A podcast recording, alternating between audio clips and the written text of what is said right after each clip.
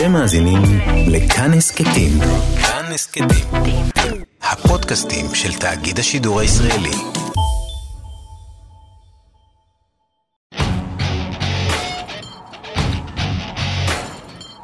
היא ממוקמת במרכז אסיה וגובלת ברוסיה מצפון, בסין ממזרח, קירגיסטן ואוזבקיסטן מדרום. מדינה עצומת ממדים, חצי מהאיחוד האירופי, שליש מסין, אוכלוסייה דלילה למדי, רוב השטח מדבריות וערבות. זוהי קזחסטן, הרפובליקה השנייה בגודלה אחרי רוסיה במדינות ברית המועצות לשעבר, והיום היא בוערת. בניגוד לדעות הקדומות שעליהן אחראי סשה ברון כהן, מדובר כאן במדינה עם עבר עשיר. היא בירת פרויקט החלל של ברית המועצות, והיום נחשבת הצלחה כלכלית של ממש. ובניסיון להכיר למערב טוב יותר את המדינה הזאת, הזמין משרד החוץ הקזחי עיתונאים מהעולם לאסטנה, הבירה. קרן הלמן עם הצלם צבי גרשזון היו ביניהם. פעם שעטו כאן שבטים נודדים ברחבי הערבות הצחיחות, אחר כך הגיע תור השיכונים הקומוניסטים, והיום מהחולות פורח פלא הבטון הזה, הבירה החדשה יחסית של קזחסטן העצמאית.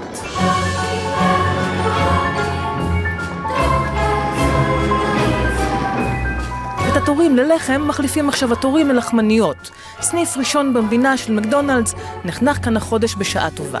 אבל אל תראו אותם ככה, קצב הבנייה מדהים, תודה לאל ולנשיא, לא חסר כאן שום דבר.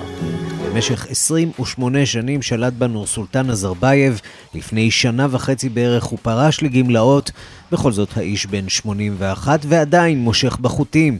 עד השבוע עמד בראש המועצה לביטחון לאומי, כל זה נגמר בעקבות המחאות שהחלו השבוע. עליית מחירי הגז הנוזלי הייתה הטריגר, אבל מתחת לפני השטח הגחלים לחשו בקור של מינוס 20 מעלות. התוצאה עשרות הרוגים ומאות פצועים.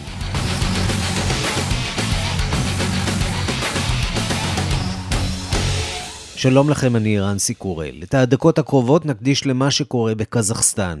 איתנו כמה מהמומחים הבולטים למרחב, נמצא איתנו יואב זהבי, כתב חדשות החוץ של כאן חדשות, קסניה סבטלובה, חברת הכנסת לשעבר, היום מכון מתווים, יאיר נבות, עיתונאי, מי שבמשך שנים היה כתבנו ברוסיה, ודוקטור זאב לוין, חוקר מרכז אסיה מן האוניברסיטה העברית. נפתח עם יואב זהבי, כתב חדשות החוץ. ערב טוב, יואב. שלום ערב טוב. קודם כל נגיד שקשה מאוד לקבל מידע אה, מקזחסטן, כי הרשתות שם נחסמו על ידי השלטונות. יש הרבה מאוד מהומות בכמה וכמה מוקדים ברחבי המדינה הענקית הזאת, כמו שאמר ערן. רוב החומרים שאנחנו מקבלים מגיעים מהעיר אלמטי, שזאת העיר הגדולה במדינה, היא לא הבירה, היא העיר הגדולה באחד ממרכזי העסקים הראשיים. שם הציתו המפגינים את uh, מבנה הממשל המקומי, גם את uh, ליטו של ראש העיר ועשרות כלי רכב, uh, גם רכבי משטרה, צריך להגיד. Uh, ראינו תמונות של מפגינים שככה מכלים את זעמם בעסקים שהם מזוהים עם השלטון, יש גם מעשה ביזה.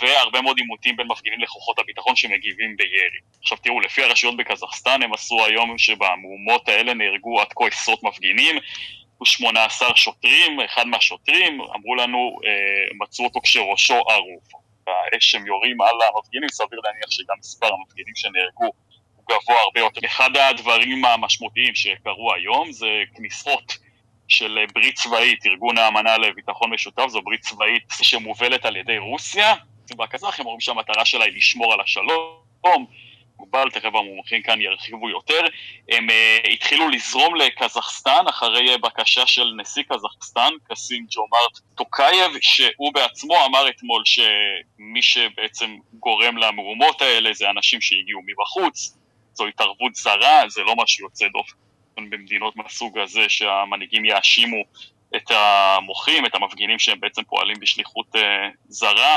Это свидетельствует о тщательно продуманном плане действий заговорщиков, которые мотивированы финансово. именно заговорщиков. מה שאנחנו רואים הוא עדות לתוכנית מורכבת של קושרים, קושרים בעלי עניין כלכלי, אמר הנשיא. כנשיא המדינה וכראש המועצה לביטחון לאומי, אני מתכוון לנקוט יד קשה. צריך להגיד, אלה ההפגנות הגדולות ביותר ב-30 שנות עצמאותה של קזחסטן, הם החלו בעיר קטנה במערב המדינה. המחאה הייתה על עליית מחירי הגז הנוזלי, שעלו למשהו כמו 85 אגורות, פשטו מאוד מהר לחלקים נרחבים במדינה, בהם כמו שאמרנו אלמטי והבירה נור סולטן. אה, אתמול פיזר הנשיא טוקאייב את הממשלה והוא ביטל את ההחלטה להעלות את מחירי הגז, אבל המפגינים לא התרצו והם דורשים כעת שינוי פוליטי עמוק. ואני רוצה לצרף אה, בשלב הזה את אה, יאיר נבות, שהיה כתבנו ברוסיה. מי שעוקב בעניין גדול אחרי מה שמתרחש שם בקזחסטן, ושווה לעקוב אחריו בטוויטר, כי החומרים שהוא מביא משם הם מרתקים, מעניינים. יאיר, מה אתה שומע משם ביממה האחרונה? אני חושב שב-24 השעות האחרונות אנחנו רואים שינוי מגמה מאוד מאוד משמעותי. ואני מכוון לעובדה שאם אתמול הייתה איזושהי תחושה שקזחסטן באמת עומדת לפני איזשהו סוג של uh, שינוי רציני משמעותי שמגיע מלמטה, אולי אפילו הפיכה, ראינו את התמונה הזאת של הפסל של נזרבייב שמפגינים מפילים ארצה, וזה קצת הזכיר את התמונות של הפסל של סדאם חוסיין מעיראק בזמנו שהופל.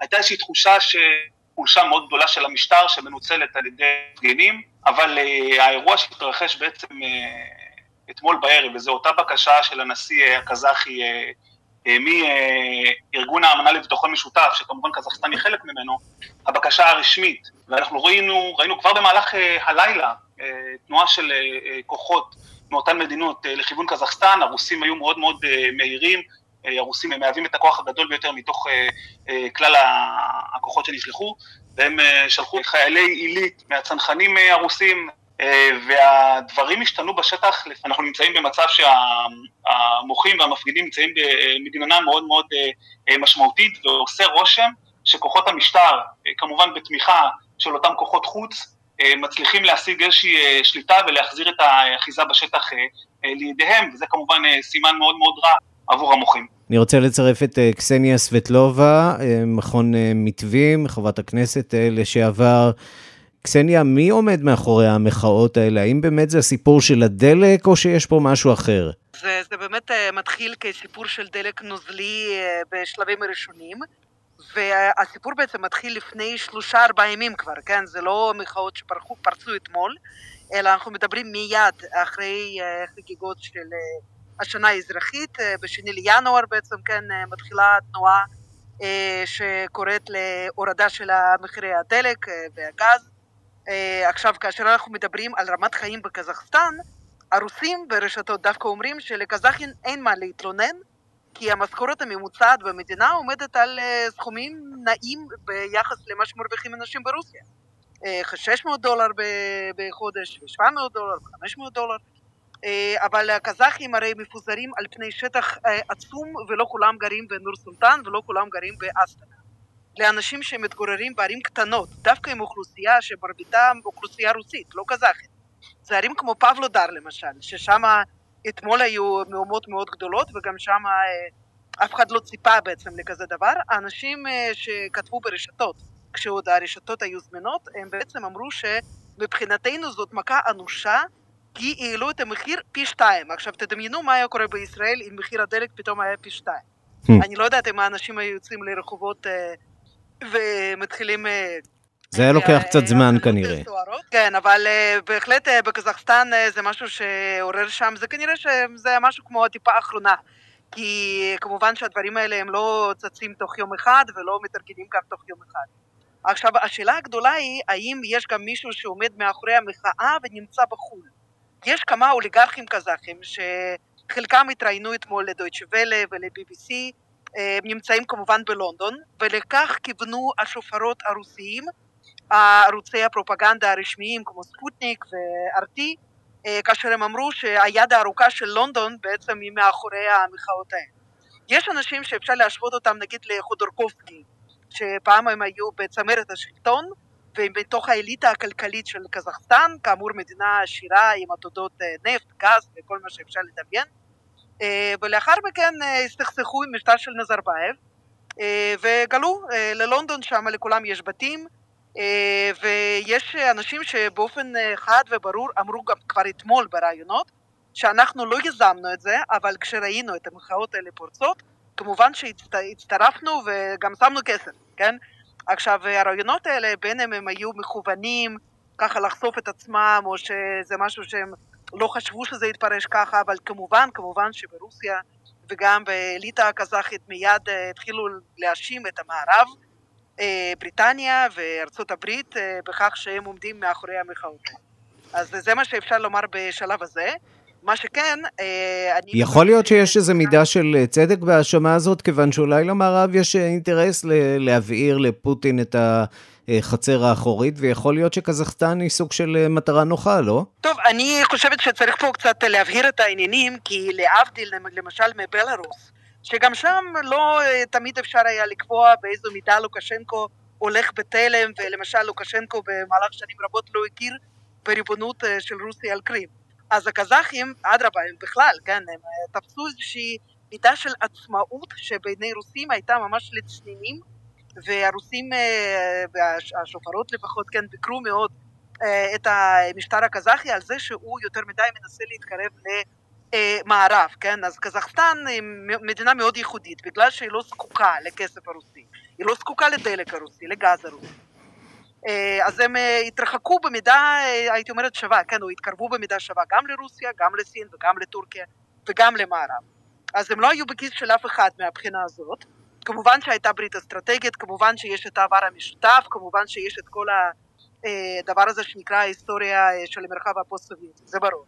אבל מצד שני, גם אי אפשר להגיד שזאת מדינה שהייתה באמת לוויין של רוסיה או נעולה מרוסיה, אז אני לא יודעת עד כמה באמת, ואנחנו גם ראינו תגובות מאוד אה, לא אה, ברורות, עמומות אפילו, הייתי אומרת, במערב, mm-hmm. לגבי מה שקורה בקזחסטן. אני לא הייתי אומרת שנגיד האמריקאים או האירופאים בכלל קפצו על המציאה הזאת, ומיד אמרו, טוב, יאללה, אה, ותמכו במפגינים, כמו שהם עשו למשל בתחילת האביב הערבי. כן, צריך להזכיר שהם לא כל כך מזמן יצאו מאפגניסטן, שהיא לא מאוד רחוקה משם. כן, ודרך אגב, אם כבר מדברים על אפגניסטן, אז הטענה הראשונה שממש אני שמעתי מפי אה, הדוברים הרוסיים היום בבוקר הייתה כמובן ש...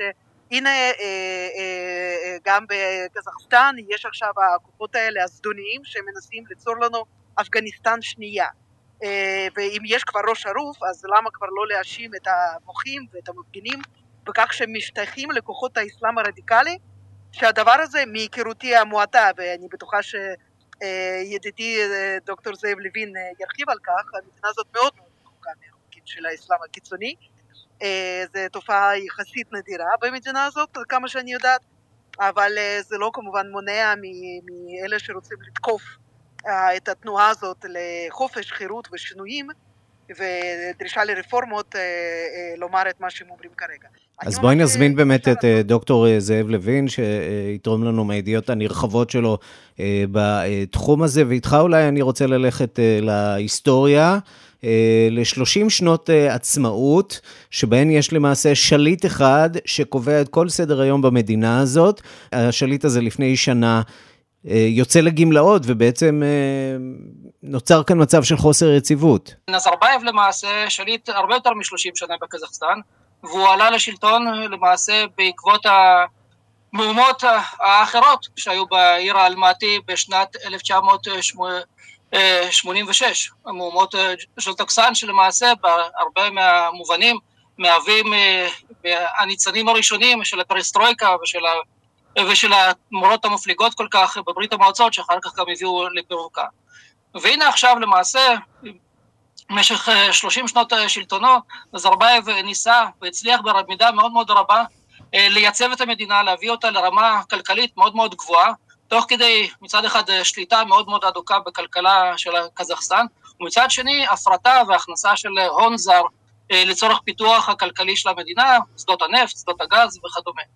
וכאשר למעשה בשנים האחרונות, כאשר הוא רואה את הסוף שלו ואת הפנסיה ויציאה שלו לגמלאות, אגב, החלום הרטוב של נזרבייב בשנותיו האחרונות היה לזכות בפרס נובל לשלום על פעולתו במרכז אסיה, לצורך זה הוא פעל רבות להביא אה, ולתווך בסכסוכים בסוריה, לעשות אה, אה, ועדות של ראשי העדות והדתות השונות בעיר הבירה, הבירה של קזחסטן, והפעילות שלו באמת הובילה אה, להרבה, בהרבה תחומים לפריצות דרך אה, משמעותיות בתוך המדינה של קזחסטן, ובשנים האחרונות כשהוא החליט אה, לפרוש, הוא גם החל לפעול תהליכי, להכניס תהליכי דמוקרטיזציה גם בשוק הפרטי וגם בפוליטיקה של קזחסטן, אפשר פעילות של מפלגות ושל תקשורת הרבה יותר ביקורתית ונשכנית, עדיין לא לתחום, לרמה של נשיא, אבל כן בתחום האזורי והציבורי.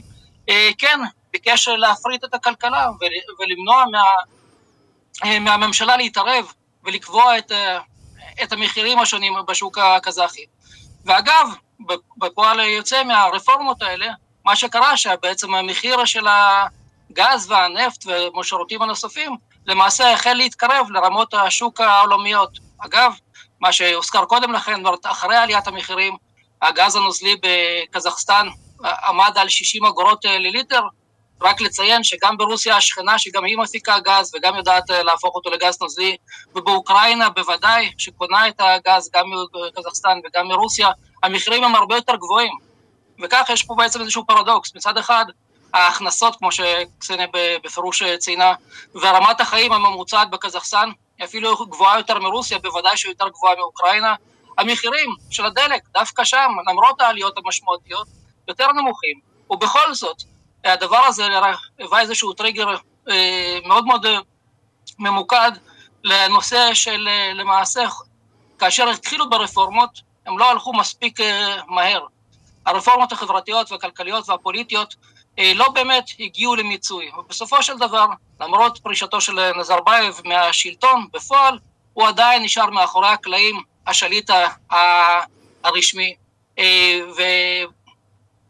טוקאייב, למרות הבחירה, הבחירה בו והמינוי שלו על ידי, שוב פעם, נזרבייב לתפקיד, עדיין אה, אה, נראה כמישהו שרק עושה דברו של, של הנשיא הקודם. ואתמול ש... טוקאייב, הנשיא החדש שנזכיר, אה, מבטל את מעמדו של נזרבייב כראש המועצה לביטחון לאומי, אולי בניסיון קצת להילחם או, או להוריד את גובה הלהבות.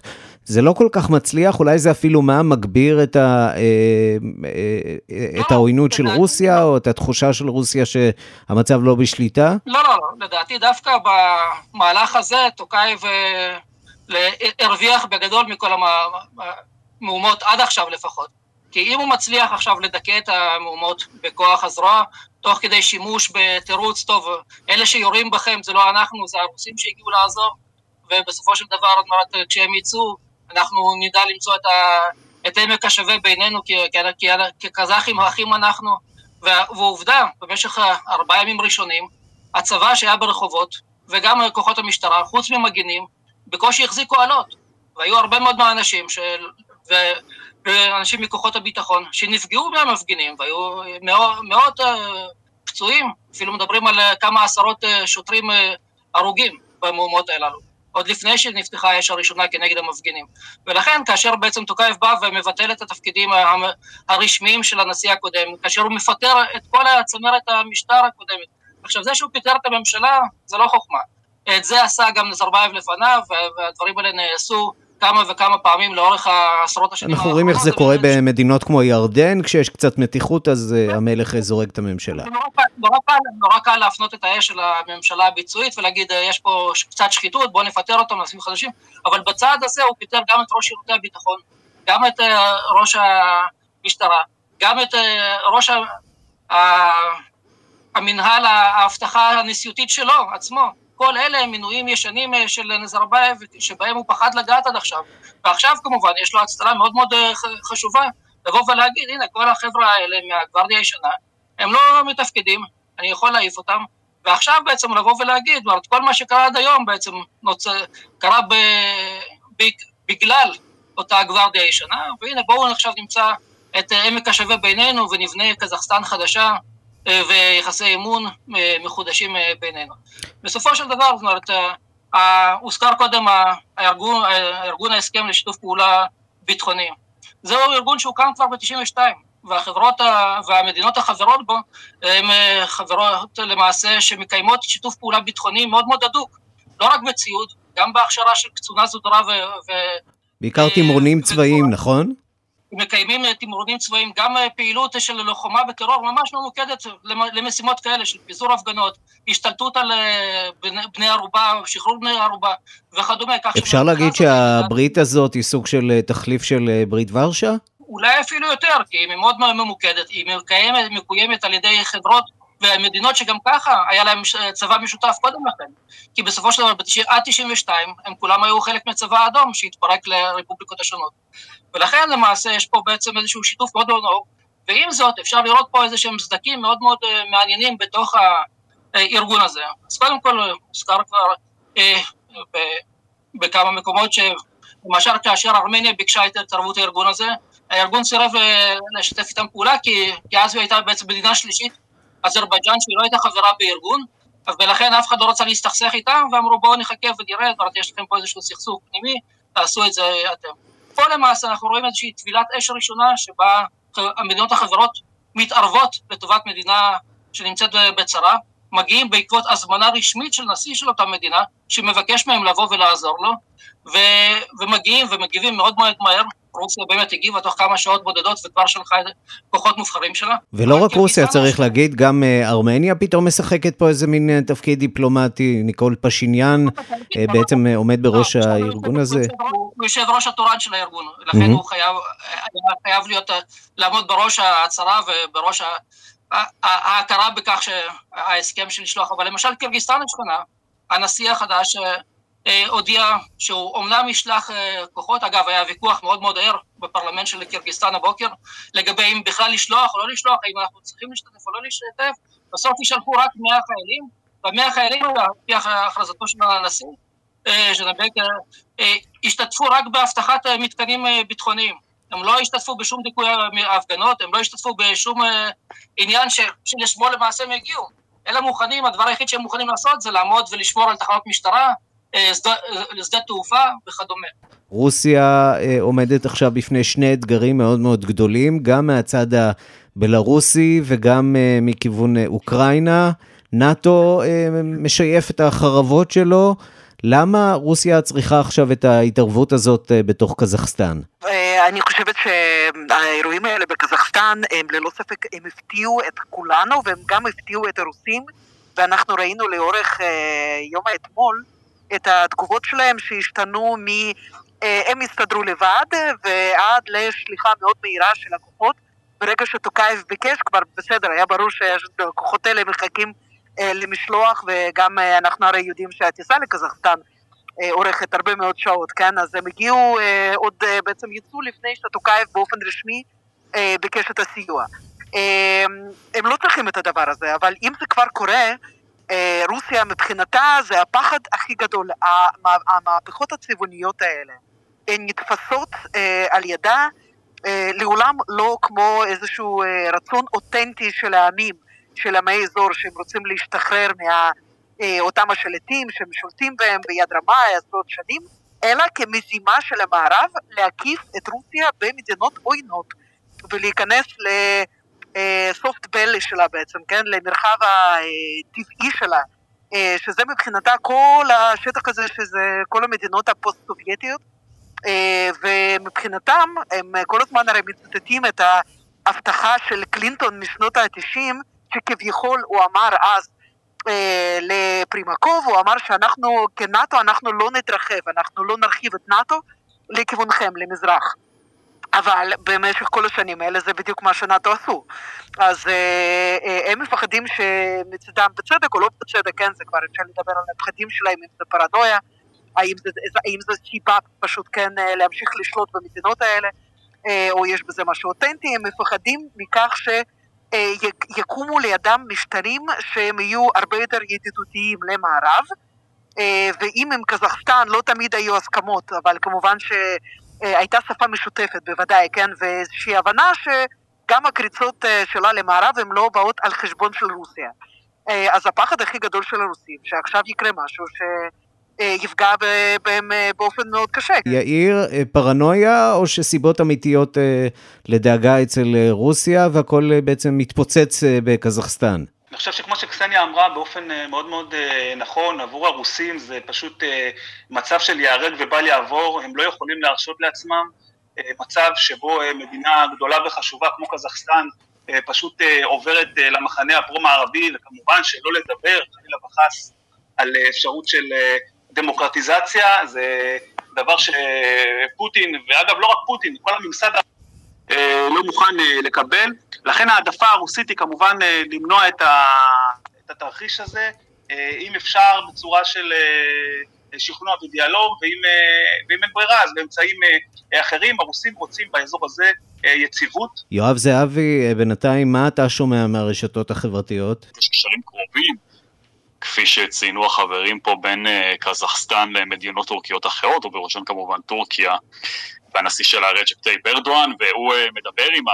עם טוקאייב, עם נשיא קזחסטן עכשיו, ואומר לו שטורקיה שמה עין, היא משקיפה על ההתפתחויות, ומקווה מאוד שהמתיחות ככה תירגע, ומציעה לה כל סיוע שקשור במידע, וסיוע בניסיונות שלה של טורקיה במידה וקזחסטן זקוקה לו. אז שוב, אין כאן הצעה ברורה על איזשהו סיוע צבאי מצידה של טורקיה, אבל כן רמיזה של ארדואן לשלטון בקזחסטן, שטורקיה עומדת לצידו. יוסף רוצה לשאול משהו, כן. היי, קוראים לי יוסף, אני בכיתה י"ב. חייב להודות שאני שומע את התוכנית שלך בכל יום. שעה שתיים, אני בדם יחידי אולי מהאזור גאים ששומע אותה. תודה רבה. רציתי לשאול אותך, רציתי לדעת איפה, איפה אתה רואה את האירוע הזה, בפרספקטיבה נגיד של 15 שנה, איפה, איפה, איפה, איפה האירוע הזה נמצא, האם הוא... האם יש לו, האם אתה רואה שיש לו השפעה, האם אתה רואה שיש לו השפעה, השפעה, לא יודע איך לנסח את זה, האם אתה רואה שהוא, אתה רואה, האם אתה רואה שהוא הוא איכשהו ישפיע עליהם, הוא ישפיע באורך של 15 שנה, אם אתה רואה שתהיה לו השפעה כלשהי, נגיד על הקסחסטני של 2045. תודה יוסף על השאלה, אני אגיד את דעתי ואחר כך המומחים שיש להם הבנה יותר טובה בקזחסטן, גם הם יוכלו להשיב. אני חושב שעדיין מוקדם לדעת עד כמה האירוע הזה ישפיע אה, קדימה, אבל אנחנו כן נמצאים בתקופה חדשה, דור אחרי... הדור הפוסט-סובייטי, למעשה עכשיו משרטטים מחדש גם את הגבולות וגם את הפנים של מדינות ברית המועצות לשעבר, כך שמה שקורה שם עכשיו מאוד מאוד משמעותי לעשורים הקרובים. המעורבות הרוסית הזאת יכולה כמובן גם להסתבך, כל זה קורה בעיצומו של החורף, משימה לא פשוטה לחיילים הרוסים, אני ממש ממש לא מקנא בהם. שהם נכנסים לשם עכשיו בימים האלה, אבל בוא נראה, אולי יאיר נבות, יש לו גם מה להוסיף. זה בהחלט יכול להוות קו שבר או אירוע משמעותי. זה כמובן מאוד מאוד תלוי בהתפתחויות ובתוצאות של האירוע הזה. והכוונה היא שאם למשל האירוע הזה יתפתח לכדי נפילה של המשטר הנוכחי, להבין את המשמעות עבור כל שאר מדינות מרכז אסיה, שהן כשלעצמן מדינות חשובות. אם באוזבקיסטן ובקירגיסטן ובכל המדינות שמסביב, שצריך לזכור, הן אינן דמוקרטיות כמובן, אם הם יראו שהמשטר בקזחסטן נופל, אז מאוד יכול להיות שתהיה פה איזשהי סוג של תגובת שרשרת, ואגב, זה גם בדיוק אחד החששות הכי הכי גדולים של לא אחרת מרוסיה.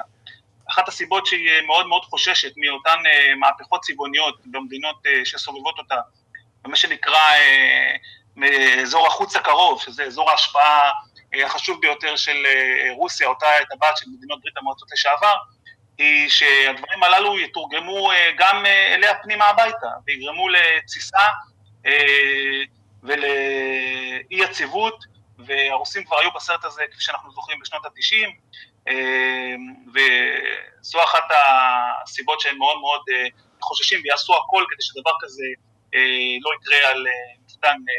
אני מזמין את דניאל, רצית לשאול שאלה? כן. בבקשה. הזכרתם קודם את קירגיזטן,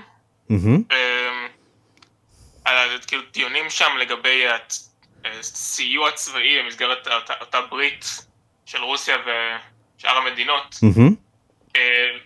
רציתי לדעת מה טיב היחסים של קירגיזסטן וקזחסטן ושל שאר המדינות באזור. יאיר, אתה תנסה להשיב? כן, אז קודם כל צריך לזכור שהמדינות מרכז אסיה משתפות ביניהן שיתוף פעולה מאוד מאוד הדוק.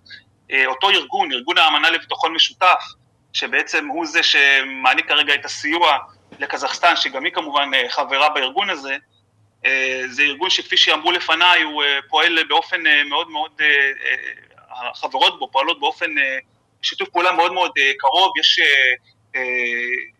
התכנסויות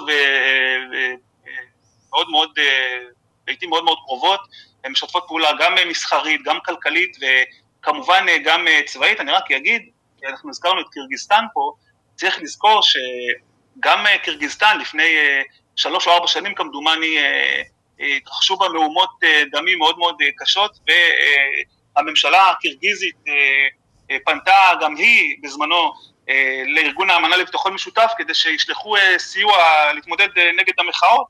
אגב, בדיוק כמו שקורה עכשיו בקזחסטן, אלא שאז השיבו את פניהם ריקה ופשוט לא נענו לבקשה הזאת. יכול להיות שזו אולי אחת הסיבות גם לאדישות הקירגיזית או חוסר הרצון הבולט או ההסכמה שלהם לשלוח מספר חיילים קטן משמעותית אולי לעומת, לעומת האחרות, אבל בהחלט יש שיתוף פעולה בין אותן מדינות, כמובן לכל מדינה יש את הנסיבות שלה, צריך לזכור גם שהמדינות הללו היו צריכות להתמודד בזמנו עם האיום של דאעש, בזמן שדאעש היה בשיאו בסוריה ובעיראק, לכן הנסיבות הללו חייבו שיתוף פעולה הדוק ביניהם. אז בוא באמת נפנה את השאלה לזאב לוין, שעכשיו איתנו.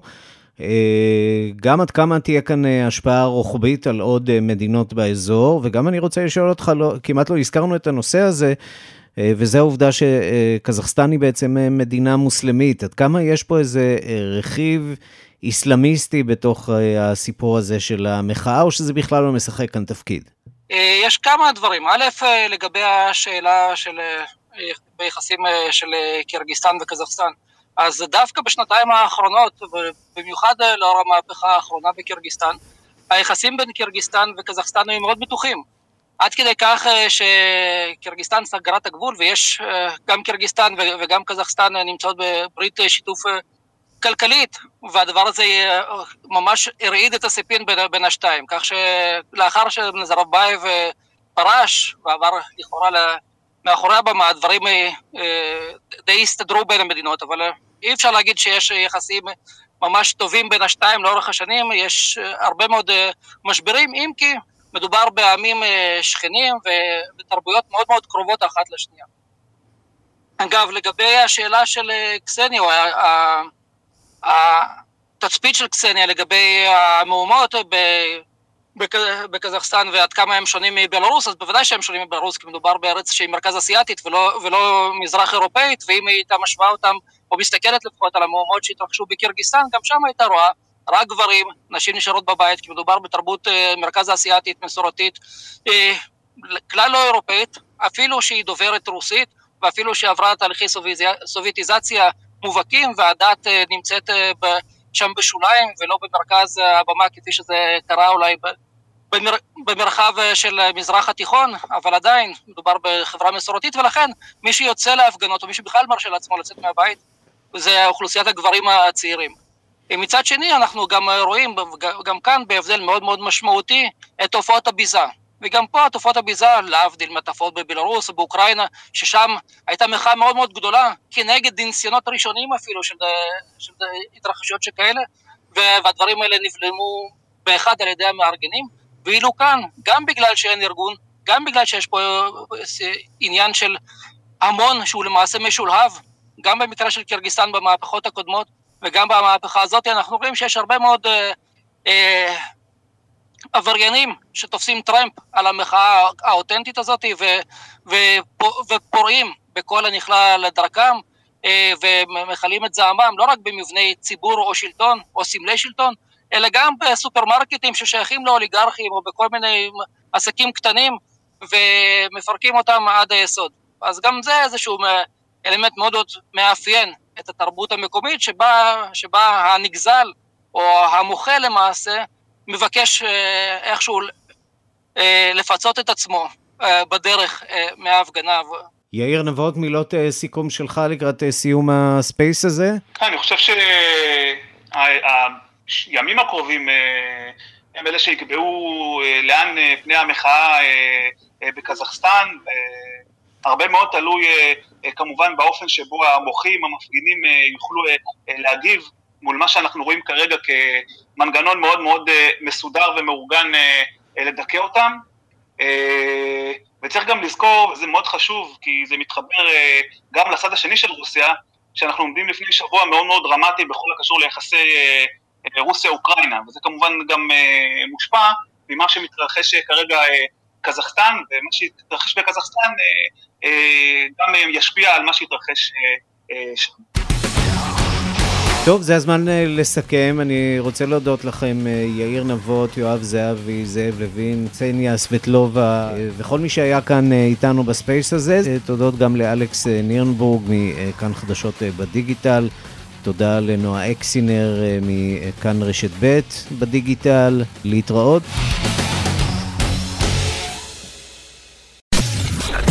אתם מאזינים לכאן הסכתים. כאן הסכתים. הפודקאסטים של תאגיד השידור הישראלי.